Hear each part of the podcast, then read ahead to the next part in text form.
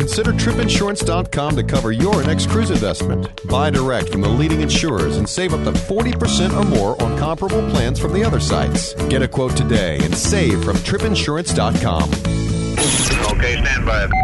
Broadcasting from the Cruise Radio studios in Jacksonville, Florida. This is Cruise Radio. Hey, I'm Matt Bassford. And I'm Doug Parker. Check out our cruise news at cruiseradio.net. On this show, we'll have listener Dr. Chris with us from California, reviewing his recent cruise aboard Holland America's Maasdam on a seven night Canada New England sailing. He'll review the ships, the port of calls, which are better than one might think. Also, tripinsurance.com is at it again, giving away another five grand to our cruise radio listeners. Yeah, Dan Skilkin, CEO of tripinsurance.com, will be joining us to give us all the details. Before we get to Stewart Chiron on the cruise guy, I just want to remember and acknowledge the first American woman in space, Sally Ride. She died this week after a 17 month battle against pancreatic cancer. Yeah, and for those who didn't know, she was the godmother of Carnival Glory. She actually christened it in 2003. An amazing woman and a great American. She died at the age of 61. Now, Stewart Chiron on the cruise guy. Hello, Stewart. Hey, Matt. Hey, Doug. And uh, greetings from Orlando. Let's get right to this. Princess Cruises announced last week some more details on their upcoming Royal Princess. What was the uh, the big reveal? Well, the uh, ship is still on schedule to debut in uh, June of 2013, so that's exciting. Uh, it'll still be the largest princess ship ever built, which is even more exciting. But to even top that off, they're going to have a jogging track and a spa, just like many of the other ships. Okay. But what's really unusual is uh, they're going to have a portable batting cage and a laser shooting range, That which would cool. certainly be a first aboard any cruise ship. But it'll certainly be interesting to see, you know, to read more details for those uh, gun enthusiasts. Now, this is going to be a two deck sports central kind of thing. Is this going to be like the Carnival uh, Magic and Carnival Breezes Sports Square, kind of? Well, it's not going to be anything like what we saw in Carnival Breeze and what Carnival Magic has with the ropes course. But you know, from what it sounds like, I mean, the the there's going to be a not a full court, but it's going to look like a there's going to be a two goal basketball court which they'll be able to use multi-purpose, like you know several other ships do. The uh, the running track will be uh, up above. I mean, it looks it looks pretty amazing. I mean, they you know there's certainly going to be more to more you know uh, more details that are going to come out about how incredible uh, the ship is. Uh, it really looks like uh, a lot of fun, and certainly there's going to be some new innovations. All right, passengers aboard the classic international cruises Athena are suing because of rough weather. And one person did actually die during this 24 night sailing. What's interesting about all this is it all happened six years ago. What do you know, Stewart? Well, we're not hearing much, and it sounds like another one of these uh, ridiculous lawsuits. I'm interested to know if the statute of limitations uh, ran out, but you can't fault the cruise line for bad weather. The person that died fell down the stairs. Oh. So you know, I'm, I'm, it's ter- it's a tragedy that, that that anyone was hurt, but it was six years ago. Yeah. And you know, should this person have been you know walking around? We don't know the circumstances, but you know, but essentially, the, the what the lawsuit states, they're complaining about bad weather. I mean, give me a break. Yeah. Well, this happened last Thursday. A tour bus was hauling people from a Royal Caribbean excursion, and it crashed in St. Martin. What are you hearing? It's unfortunate. Royal Caribbean, of course, is doing everything they can. The good news is uh, nobody was really hurt, and uh, shit happens, Yeah. and That's what I uh, and life goes on. It's Yeah. it's it, it's it's unfortunate, but it's certainly not dissuading anyone from taking shore excursions. It, it does happen. That's why they're called accidents. We briefly touched on this before, but the Australian billionaire has just released the plans of his replica of Titanic called Titanic 2, set to sail in late 2016. What are your thoughts on rebuilding this piece of history for commercial use? Well, I think it's absurd. I mean, th- this guy, uh, you know, should would, would be better off donating the, uh, you know, the, a billion dollars to a myriad of charities who could actually use the, and put the money to good use because this guy seems to be off his rocker. Um, it's, it's, I mean, it's a colossal waste of money. No one cares, you know, to sit and and you know, look. There, there's been a hundred years of advancement in ship design. This was a 46,000 ton ship. It's a hundred years old, and it's it's it's going to be a bomb.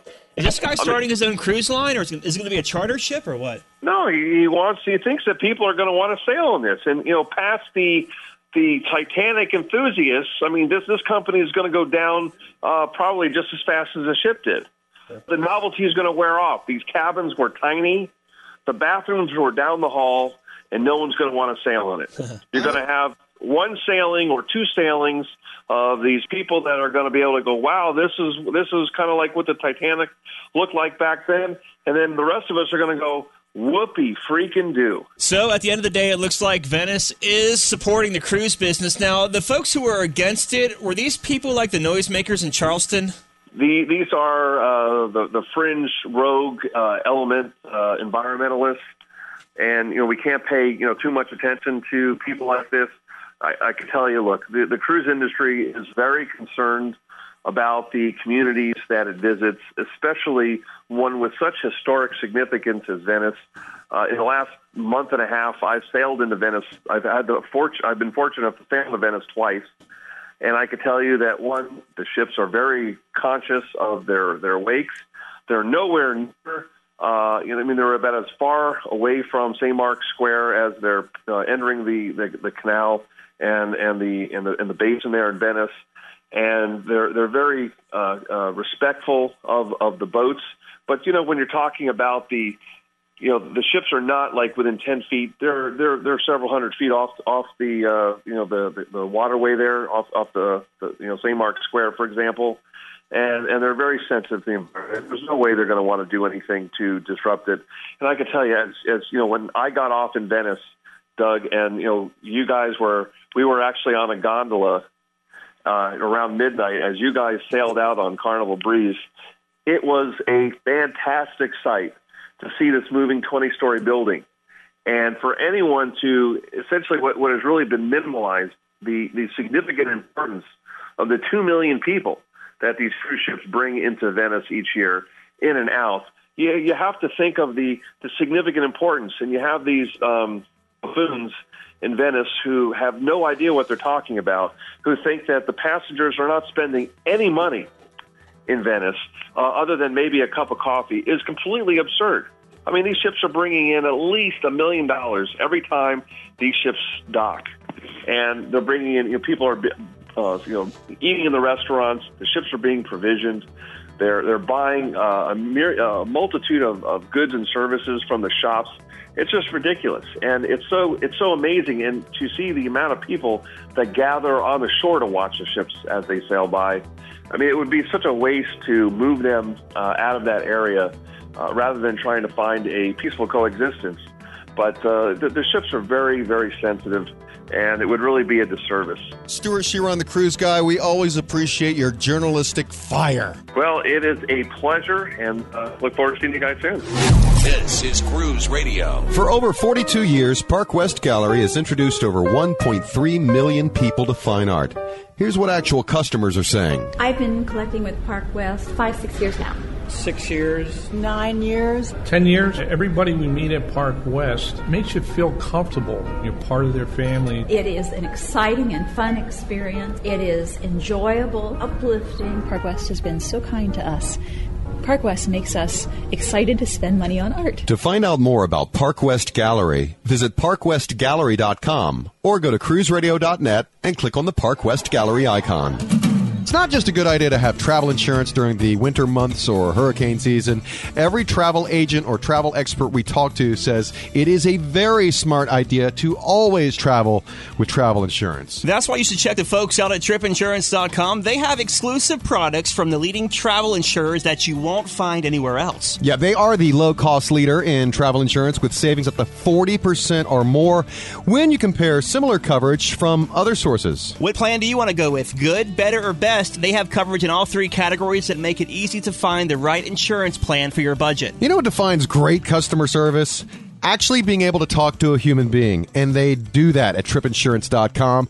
They are committed to great customer service with 24 7 telephone support before, during, and after your trip. You can also file claims online right on their website, and they keep you posted of any travel alerts that could affect your travels or safety at your destination. Check them out right now tripinsurance.com. TripInsurance.com recently held the Conquer the World sweepstakes to give travelers a chance to win a $5,000 cash prize for a dream vacation trip to anywhere they choose. We wanted to bring back Dan Skilkin, their president, to tell us about the winner. Hello, Dan. Thanks, Matt. Hi, uh, and I appreciate you having me back on Cruise Radio. Absolutely. And who was the winner? Uh, Rhonda Gorman of Rockford, Illinois. Rockford is a is a town about an hour outside of Chicago. She was our grand prize winner. She got my email that she won late one night, and the next morning at the breakfast table, she told her kids that they had won five thousand dollars in cash to take a dream trip. That's awesome. Her 15 year old uh, is a major Harry Potter fan, so the family decided that they would take a magical trip to England and Scotland to see the sites where Harry Potter was filmed. I love it. Of course, we were hoping a, a cruise radio listener would have won. Well, so many people wrote in to tell us about their dream vacations that we decided we should give cruise radio listeners another chance to win. Perfect. Con- Conquer the World 2 kicked off on July 16th, and we're going to run it until August 27th. Again, we're going to award $5,000 in cash to the grand prize winner, and 50 second prize winners will also receive our Ultimate Travel Duffel Bag. So you can enter the sweepstakes on Facebook or Twitter. And Dan, what's the secret to winning? Well, make sure you invite your friends on Facebook to enter. Every friend that enters the contest from your invitation, you get an additional chance to win. You can also get an extra chance to win if you enter the contest from your Twitter account. Awesome. Very good. Looking forward to this. President of tripinsurance.com, Dan Skilkin, thanks so much for uh, giving us all the scoop. Matt, uh, good luck to everybody in the Conquer the World sweepstakes and have a wonderful summer. Out of Southern California, we are very happy to have listener with us, Dr. Chris Lapine Christensen. Thanks for being on Cruise Radio. Thanks for having me. Uh, very good. And uh, you're, what what part of Southern California are you in? Uh, San Diego. Lovely. Now, recently you took a seven night cruise uh, from Montreal to Boston I did. on Holland America's Maasdam. Correct. Uh, was this your first time on Holland America? Third time. First time on the Maasdam? Correct. What'd you uh, think of embarkation? Was the process smooth?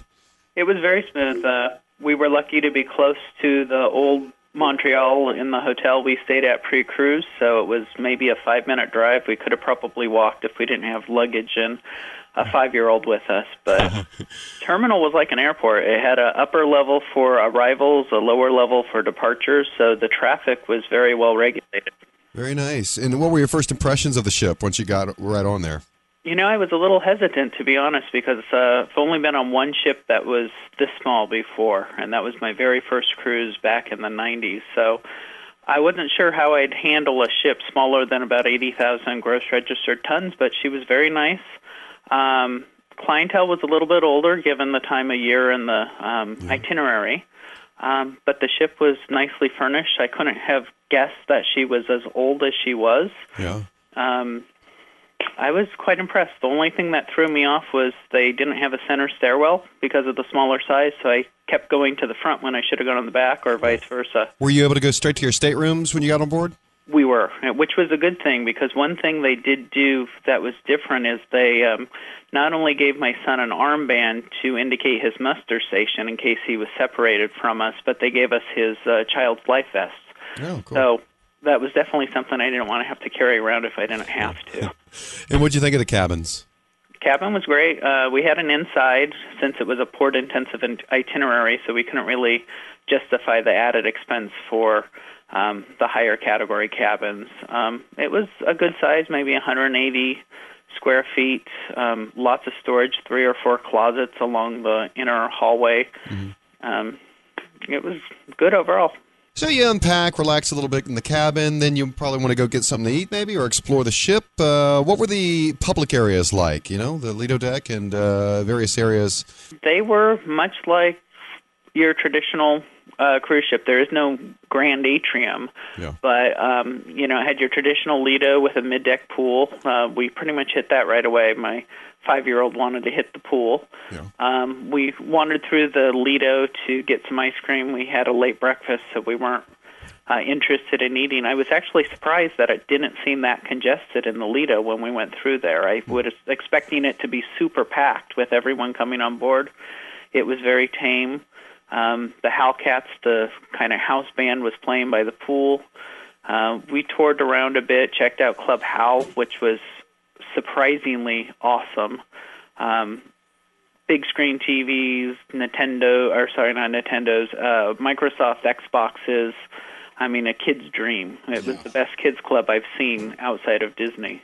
How's the food? Uh, you know, like you said, you weren't hungry because you had a late breakfast, but uh, um, let me first start with the Lido Deck dining. You know, in, in those public areas uh, or the, uh, with that dining, how was that food? The dining in the Lido was good. It pretty much replicated what they offered in the dining room for lunch or dinner. Mm-hmm. They also had a poolside um, grill, I guess you would call it, where they had like hot dogs, hamburgers, uh, mm-hmm. chicken sandwiches. Right. The quality was good. I mean, it was convenient. It was uh, uh, quick. Um, I, I prefer to be served, but in a pinch, it made a quick dinner one day and a couple of quick lunches another day. And moving on to dinner, how was uh, the dining room? Uh, the dining room was very good. Um, I would say it was better than our last experience on Holland America. I think the smaller ship and not being a holiday sailing helped. We had um, anytime dining, so we didn't have a set time. We would show up, and only one night we had to wait. And when we waited, it was maybe for 10 minutes at the most, 15 at the longest wait. Um, service was very quick. We were out of there in an hour, hour and a half most nights. Um, Food was good. Seafood was exceptional. Beef was good, not excellent, but. Were they serving fillets? Uh, they were serving a, a New York strip mm. and um, what they called a filet mignon, but it was very thin for a filet yeah. mignon. Were you able to enjoy the specialty uh, dining, uh, the Pinnacle Grill? We did do the Pinnacle Grill. We've done this was the second time. We did it once on the Oosterdam skipped it the second time we were on the Oosterdam and then decided to try it again on our uh, final night on board. Um, it was pleasant. I think the entrees are worth the price of admission. Um, the desserts and the appetizers were fair. I, I if you like steak though, um, their bone-in ribeye is to die for. Yeah. Uh, my wife's not a beef eater, but she uh, nearly fell in love with their sea She polished that off. What is that extra charge? That extra cost, if I may ask? Uh, it's twenty five dollars. All right. Did you catch any entertainment? We did. Um, we I we went to the Welcome Aboard show. I went to actually all the shows. My wife's not that big into the uh, production shows, but for a smaller ship, I was actually surprised how well they did with the limited space. They had about four uh, main singers, two dancers, and what was really exceptional about this um, entertainment lineup is their Welcome Aboard show really showcased what entertainment was available on the ship. It was like a variety show, and it had the Adagio strings. It included the uh, musician from the piano bar, the duet in one of the other lounges. So it really showcased what you could look forward to for the rest of the week if that was your entertainment choice. Only thing missing in entertainment, I would say, from previous Holland America cruises was I didn't see any game shows on board. You know, the Newlywed, Not So Newlywed Game, uh, Liars Club, that kind of stuff. Now, this was a very um, port intensive itinerary. You did like five ports of call, which you started in Montreal. Um, did you get to spend any time in Montreal before you started your sailing? We did. We actually drove. Uh, we flew into Boston and drove up to Montreal oh, because nice the airfare was a lot cheaper that way, and we wanted to spend time in Boston anyway, so we decided to do it pre-cruise. Mm-hmm. Um, it saved us probably eight hundred dollars for the three of us, and the car rental was under two hundred dollars, including the fuel charges. So that was definitely the way to go for us. It was a scenic drive. It let us hit Ben and Jerry's on the way up. Nice.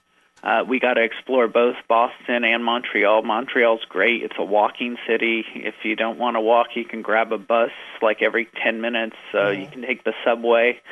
Old Montreal's fabulous, very historic. You got Notre Dame. Um, you have the whole bayfront there. If you had to tell the listeners one, like, do not miss in Montreal, what would it be? I would say if you haven't been to Europe before, mm-hmm. uh, Mon- uh, Notre Dame. Mm-hmm you know, you get that European Grand Cathedral. Um, and I know you can do this in any city, but the horse-drawn carriages were amazing. Just going over those cobblestone streets and the the um, I don't know what you would call them, the drivers, the owners um, are really family friendly. Mm-hmm. He actually invited my son up and taught him how to drive the carriage. And nice. for a five year old, that was the highlight of his trip. You should see the pictures with this huge smile on his face. Your next port of call was Quebec City. Um, what's uh, do not miss there? I would go up to the top. I don't remember what the hotel's called, but the upper part of the city. Um, we went there via the funicular. The Frontenac Chateau or something like that, right? Yeah, I think Yeah, that's it's like a castle. yeah. Right, and Yeah. then there's the old French um, fortress up there, and those are very interesting. And even walking up to the funicular, it feels like you're in an old um, European town. Lots of great little shopping, lots of great little restaurants. Um, you don't have to go far from the ship to see a lot. And next was Charlottetown. We did a day cruising St. Lawrence River and then hit Charlottetown. How was that? It was good. Uh, we rented a car, which was a great way to explore the island. Uh, with the fuel charge, it was fifty-eight dollars for for three do- three people. That was an amazing deal. Um, so we drove around the island, saw the Confederation Bridge, Anne of Green Gables. We hit an ice cream factory called Cow's Creamery. We did the red red dirt fries with the gravy and the curds um, from a food truck. We also re uh, supplied ourselves with money from an ATM, and if I could recommend a tip, it would be hit the ATMs when you're in port. The currency exchange is great, and then the last night before your U.S. port, exchange the money on board back to U.S. because you won't have to pay those high um, exchange fees that you would at the airports. And you hit Sydney next. We did. Also rented a car. It was kind of a rainy day, so the the scenic drive wasn't nearly as scenic as it could have been. So we mostly just kind of circumnavigated Sydney, took a barge across one of the rivers to come back around, and then shopped before we returned the car. At this point, are these are these cities in Canada starting to look alike, or or do they all kind of stand out and have their own unique uh, individual flair?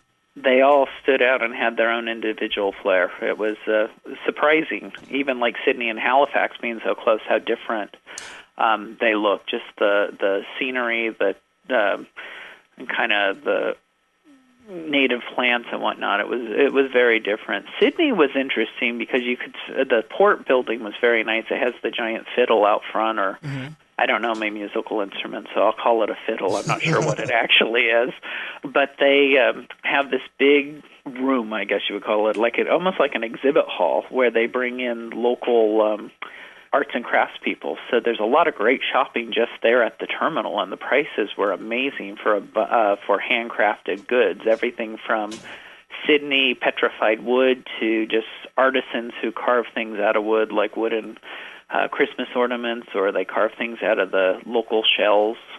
So the shopping was great right at the port, but I would definitely recommend getting out on a clear day. I'm told that the scenery is much like uh, driving um, outside of Carmel, California, kind of down the coast. It's very scenic. Nice. Your next port of call is Halifax, and I love Halifax. I was just there last week, and like between the the Titanic history there, the uh, explosion of 1917, um, that awesome boardwalk right around. There's just so much stuff to do there. The fort that overlooks the city. Uh, what would you recommend? Um, we went to Peggy's Cove, so we rented yet again another car Uh-huh. and drove out to Peggy's Cove. Um, this was the only time we didn't take my son with us. He was so wanting to be at Club Hal that we finally gave in and let him go to Club Hal for the day. Um, but we stopped at the Swissair Memorial. Um, We did start at the cemetery with the passengers from Titanic. Right. Um, even though that's somewhat ironic, being a cruise passenger yourself. Yeah, exactly. You know. and then we drove out to Peggy's Cove. It's about 45 minute drive. On the way, we saw the Swissair Memorial. Uh, went out and viewed the lighthouse and whatnot. And then on the way back, there's a little place called Ryer Lobsters Limited. It's basically a. It looks like a garage or a warehouse, and they're a distributor of lobsters. So you can get whole steam lobsters for under probably eight dollars a pound and that's all they do. It's just lobster. You don't expect rice or beans or bread or anything, but if you want to uh, mac out on lobster, that's the place to stop on your way back. And uh, the last port before you came back to Boston was Bar Harbor. Yes, this is the port I was most hesitant about, only because it was our only tender port. Um, and we had a clear U.S. customs on board, so I was kind of dreading that. But I was actually surprised at how efficiently they processed everyone through customs. They had everyone come out from the entertainers to the kids club staff uh, to help process people to get them in line to meet with the customs agents, and it was uh, painless. We got our little card to show that we went through customs and we were able to hop on a tender, and we actually got ashore within an hour of leaving our cabin, probably less than that. Nice. So yeah, it was great. I couldn't believe how efficient it was. Uh, there we did Ollie's Trolley, um, which was a two and a half hour tour of Acadia National Park and the surrounding area. And then we shopped uh, downtown, did the I think what they call a Bar Harbor special. It's a chowder, whole lobster, blueberry pie for around twenty bucks. Oh wow. So your cruise ended up in Boston, and I was telling Matt this, and he didn't believe me, but Boston was one of the fastest disembarkation ports I've ever been to in over 60 cruises. Would you agree with me with that, or no? We tend to hang in the cabin. Um, Okay, so you didn't, you weren't rushing to get off the ship then. Yeah, I Okay. would say it was effi- when we got off. It was very efficient, and what I must say I like about their port is that their escalators are not steps, but they're like belts, so you can take your wheel-on luggage really easily onto the yes. Conveyor, I guess you'd want to call it. Um, so people move through very quickly. We didn't get off until a little after 9 so there was a bit of a bottleneck of people waiting for cabs. Uh, luckily, we used the porter. It was worth the uh, five bucks and tip because they have their own cab line. Nice. Um, and it was raining, so that made it even more desirous to get out of the rain as fast as possible. He is Dr. Chris Lapine Christensen out of San Diego, California. Thank you so much for sharing your experience with us. We really appreciate it. Thank you. I appreciate it. And keep up the good work with the podcast. I enjoy it. All right, that's going to do it. Don't forget, we've got an app. Take Cruise Radio with you wherever you go. Just search Cruise Radio Live in your smartphone app store. And stay abreast of all the cruise news by going to cruiseradio.net. Right there on the upper right hand corner, there's a box. Put your email in there, and you'll be subscribed to our daily cruise news updates. From the Cruise Radio studios in Jacksonville, Florida, I'm Matt Bassford. And I'm Doug Parker. This is Cruise Radio. Thanks for listening to Cruise Radio. For information on how your company can reach over 100,000 travel enthusiasts a week, email sales at cruiseradio.net. Find Cruise Radio on iTunes, Twitter, Facebook, and LinkedIn. Just search Cruise Radio.